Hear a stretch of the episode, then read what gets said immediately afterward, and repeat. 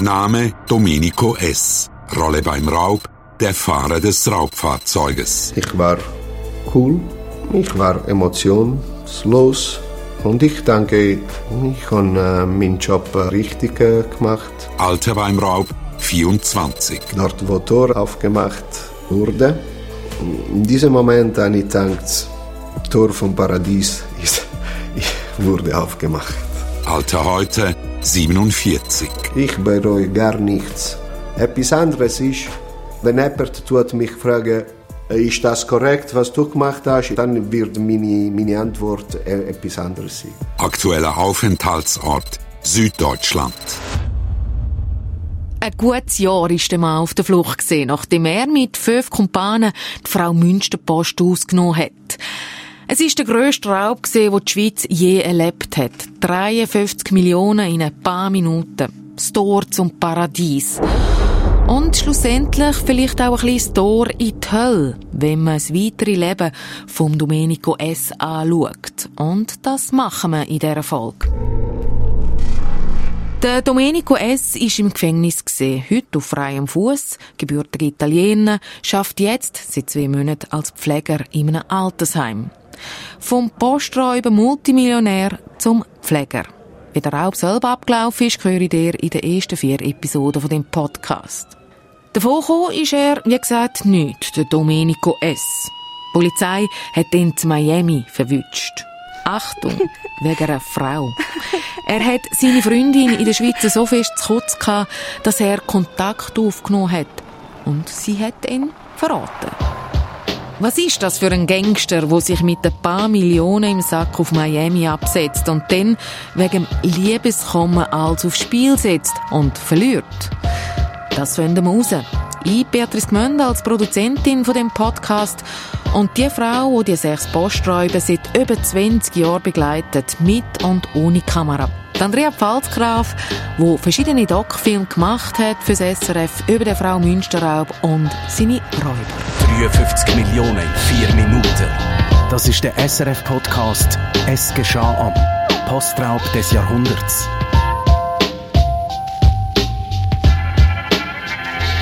Andrea Pfalzgraf, herzlich willkommen zurück im Radiostudio. Hallo. Ciao. Ciao. Da ist die richtige Sprache, Andrea, weil heute geht es um den Domenico S. Er ist Italiener. Wir haben ihn Anfangsjahr zusammen getroffen. Das Interview ist gut so stand gegangen. Und äh, ich muss sagen, ich bin vor dem Treffen recht aufgeregt gesehen, weil ein Räuber trifft man ja nicht alltag. ähm, aber mein Eindruck ist gesehen, wenn ich den typisch italienischen Gigolo müsste zeichnen und auch könnte, äh, dann kommt so ein ziemliches Abbild vom Domenico raus. Haben geschelte dunkle Haare, ein sehr gepflegtes Auftreten, umhüllt von einer Parfümwolke, da ich mir schon gerne angeschaut, und einen charmanten Umgang. Du hast ihn schon mehr getroffen als ich, kennst ihn also von früher und heute. Mhm. Teilst du meinen Eindruck oder siehst du ihn mit ganz anderen Augen? Nein, absolut. Er ist auch der, der einem in den Mantel hilft, der einen, wenn er durch die Tür geht, die Tür aufhebt und als Frau, die Frau zuerst durchgehen lässt. Es ist ihm ganz wichtig, auch das Image, das er sich gibt. Er kommt mir so ein bisschen vor wie so ein Gentleman-Gangster, so aus, den Riffi, aus dem Riffifi-Film in den 50er Jahren. Also das, das, das Image tut er auch sehr pflegen. Also wirklich so der Gentleman Gangster. Aber heute mit ehrlich verdientem Geld, oder? Naja, ja doch, ich glaube schon. Also er hat inzwischen eingesehen, dass das andere nichts bringt, glaube ich auch.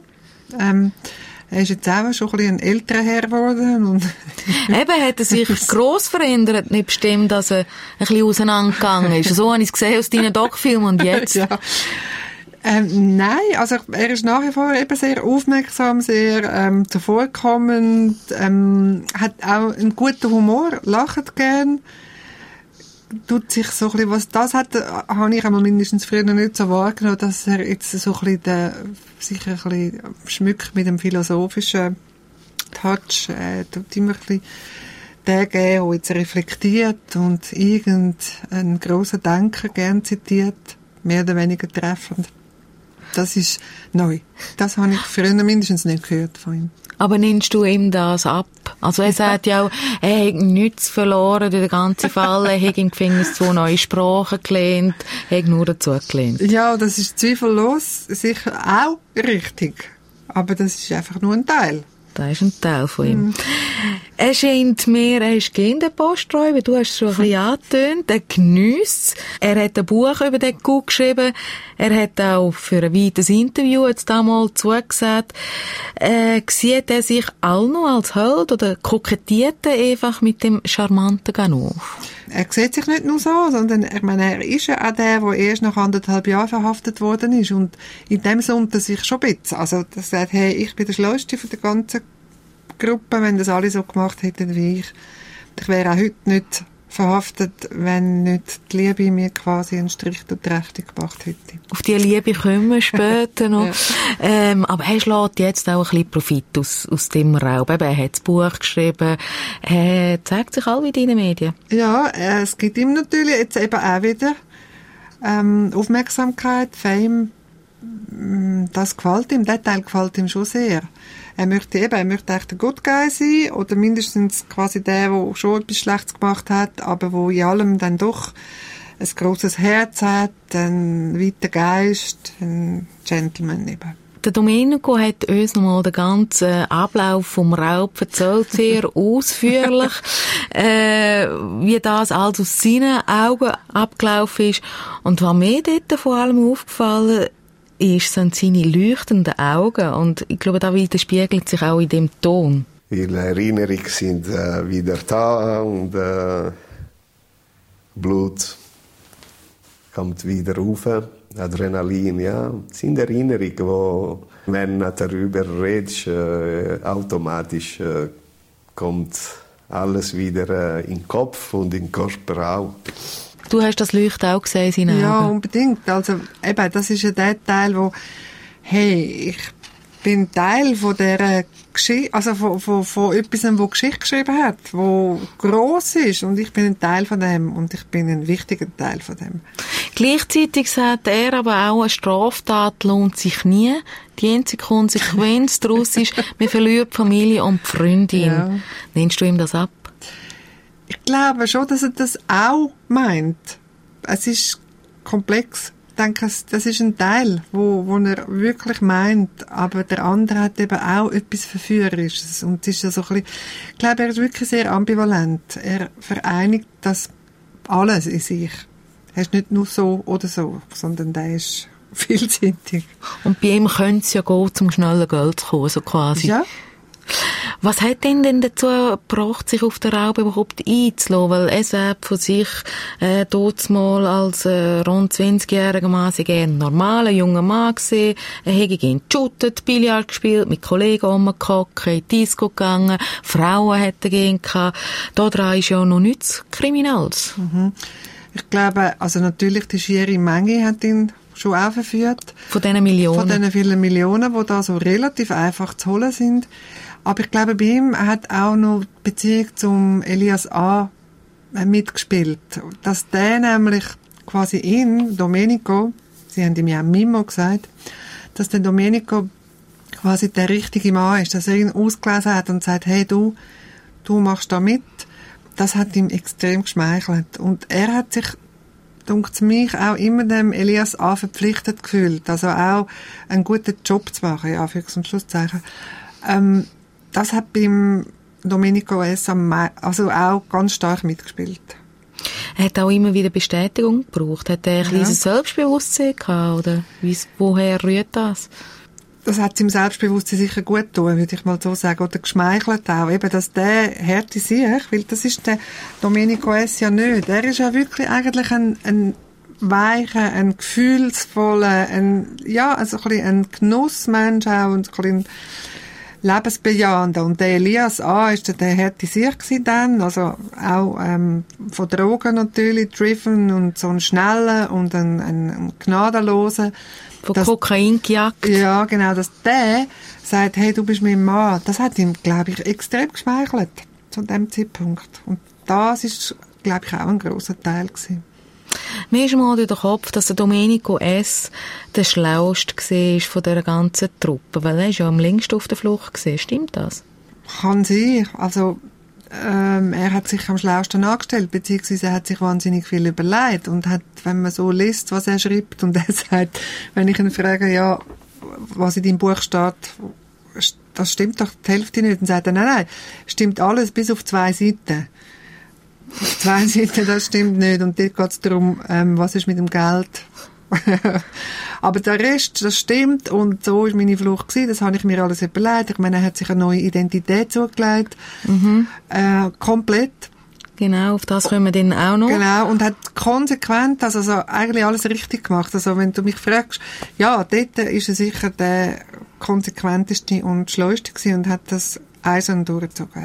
Er hat 700'000 Franken investiert in seine Flucht. Er mhm. ist bei Italien, auf Venezuela, mhm. auf Miami, dort das Leben gefeiert, die Clubs, also dort nicht tanzt. Äh, bis eine seine Freundin hier in der Schweiz verraten hat. Andrea, warum hat sie das gemacht?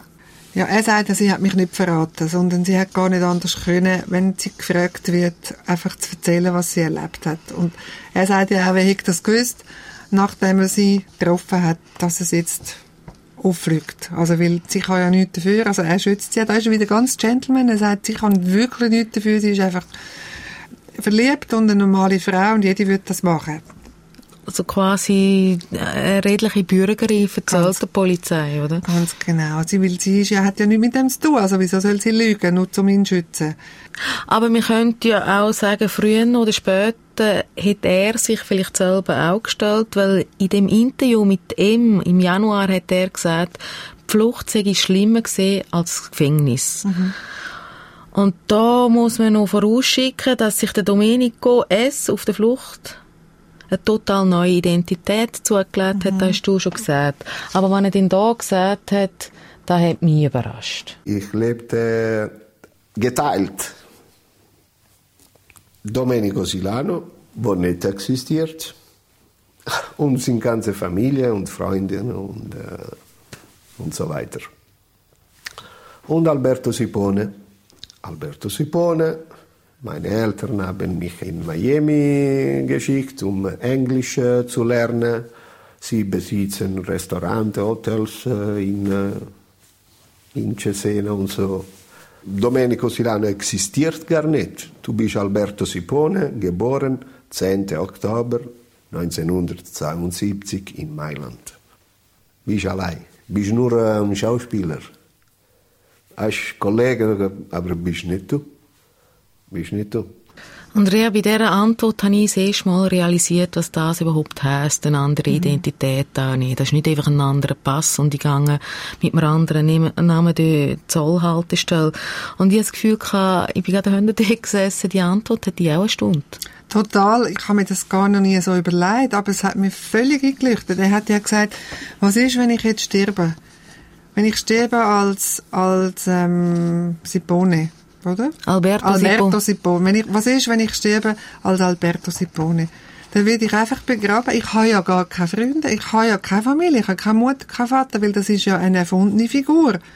Also werde ich ganz einsam irgendwo verscharrt. Er hat eigentlich der Domenico S. und mit seinem ganzen Geschichte, Vergangenheit, soziale Netz so fest vermisst, dass er dass er sagt, darum ist die Flucht das grösste Gefängnis als das Gefängnis selber. Genau, und das ist das Problem eigentlich von fast allen, die so Taten begehen, dass sie es irgendwann nicht mehr aushalten, weil sie nicht können ab also äh, abgeschnitten von allen Menschen, die ihnen etwas bedeuten sind. Sie dürfen es ja niemandem sagen, weil sonst sie die ja mit reinziehen und mit in die Verantwortung nehmen. Und in dem Fall ist es ja genau so gewesen. Nachdem seine Freundin gewusst hat, wo er ist, was er gemacht hat, hat er sie wie mit reingezogen. Und das ist er aufgeflogen. Also, das hat er auch gewusst. Also, da ist er reingelaufen, aber er hat es nicht ausgehalten. Und das, denke ich, ist etwas psychologisch total interessant, weil das offenbar fast nicht zum Ertragen ist. Das, das ist so groß, das kann man nicht allein aushalten. Das macht dich derart einsam, dass die ganzen Millionen wie weniger bedeuten wichtig haben als die Verbindung mit Menschen, die du gerne hast. Mit deinem Leben. Ja. Und er hat ja dann der Polizei auch gesagt, was ihm festgenommen hat, you did a great job. Ja, da ist ja wieder ganz der Schauspieler, ganz der Gangster, Ganov. Der ja, wo Charmante. einfach mit Stil, oder? Wo- also das Image, das, eben, das pflegt er ja auch sehr. Wir haben zwei Stunden lang mit ihm geschwätzt und eben, da ist nicht die einzige so Antwort gesehen, wo wir den Eindruck haben, dass er schon recht reflektiert ist und aufgeräumt. Ja, das, das denke ich stimmt schon.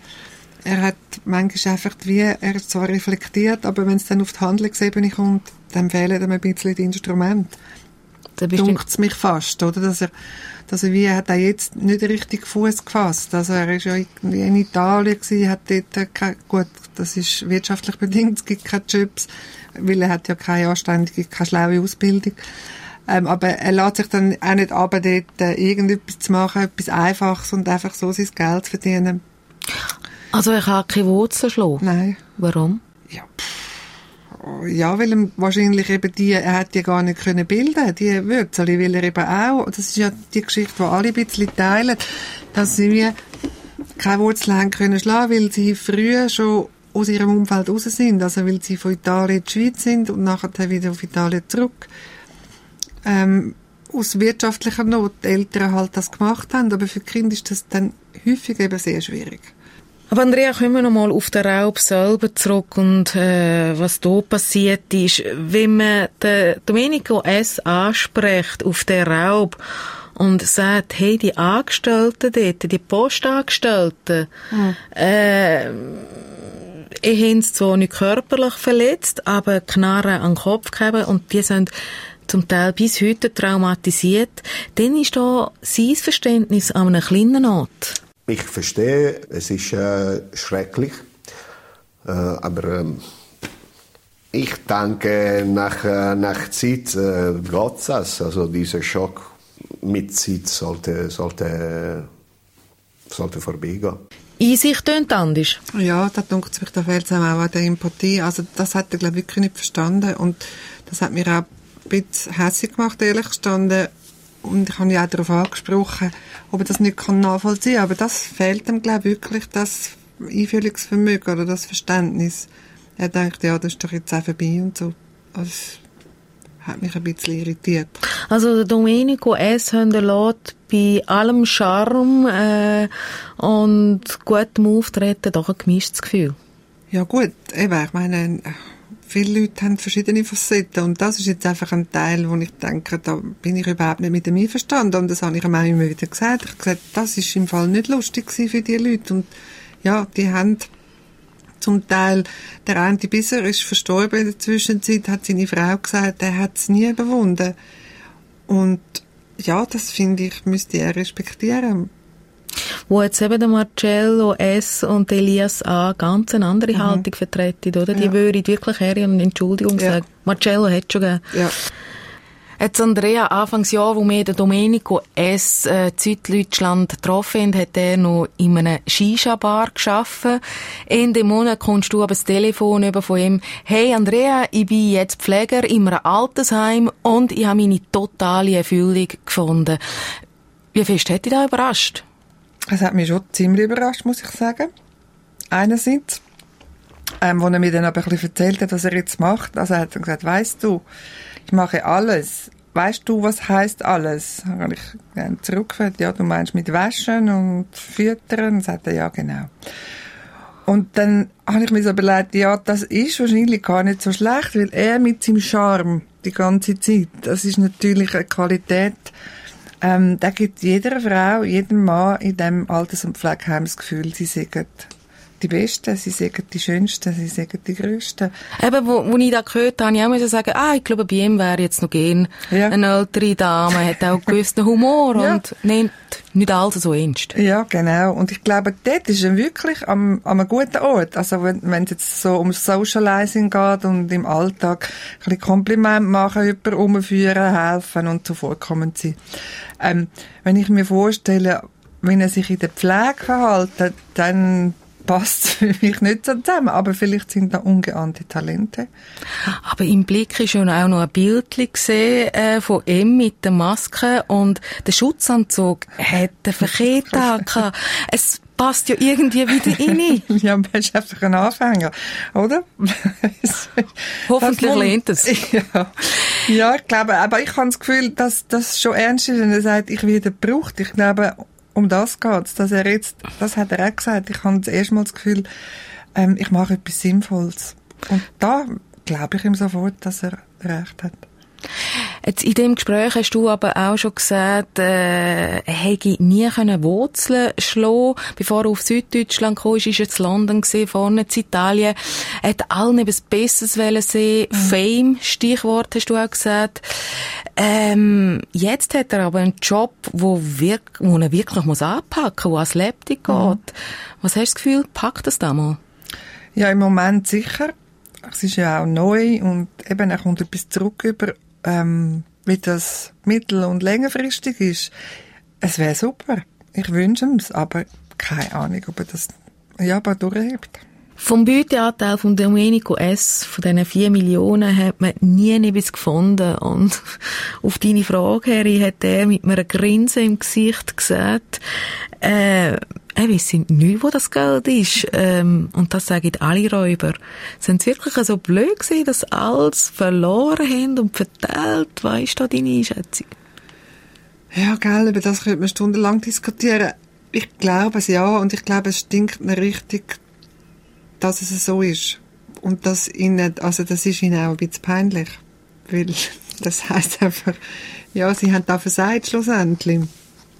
Ähm, aber es schwingt natürlich immer noch etwas mit. Ja, vielleicht wissen sie es doch. Und ich glaube, das wird nie ganz aufgeklärt werden. Und je länger das es geht, desto schwieriger wird es sowieso. Ich meine, es ist jetzt, wie lange ist es? Ähm, 23 Jahre. 23 Jahre. Ja, also, das wird nicht besser. Aus, es kommt irgendein Köfferli für, aber das glaube ich nicht. Ich glaube wirklich, dass das Geld verteilt ist auf ganz viele verschiedene Hände. Der Domenico S., heute Pfleger in einem Altersheim, Hobbyphilosoph und Schriftsteller. So ja, er schafft das im zweiten Buch, sagt mhm. Das sagt er zwar schon länger, ja. oder? Das ist die dritte Folge, wo man vier von den sechs Haupttätern näher vorstellt. Und in der letzten Folge geht es um den Jüngsten, und zwar um den Soran V. Und wegen dem bist du, Andrea, eigentlich über all die Jahre an diesen Räuben dran geblieben, da kann man so sagen. Mhm. Und zwar hat es da damit zu tun, dass ich wo ich gesehen habe oder gehört habe, dass er einer von den Postenräuber ist, ich realisiert dann, den kenne ich ja. Und das ist jetzt also persönlich? Den kenne ich persönlich. Ähm, und das ist echt der erste Gangster oder Täter, den ich wirklich persönlich kenne. Ich bin sonst nicht so in diesem Milieu daheim. Geht es unter den Journalisten nicht so viel? Nein, also in meinem Leben nicht. Also der Soram V, der seit dem Raub nie mehr Nebis auf die Reihe bekommen hat und auch jetzt aktuell wieder im Gefängnis sitzt. So ist, es. so ist das. Seine unglücklich Gangsterkarriere in der letzten Folge von dem SRF-Podcast «Es geschah am Postraub des Jahrhunderts». Natürlich auch dann wieder mit Andrea Pfalzgraf. Unbedingt. 53 Millionen in vier Minuten. Recherchen und Produktion Beatrice Gmünder und Andrea Pfalzgraf. Ton Sascha Rossier. Projektverantwortung Susanne Witzig. Mehr Podcasts aus dem Bereich True Crime oder auch Krimi-Hörspiel unter srf.ch-audio.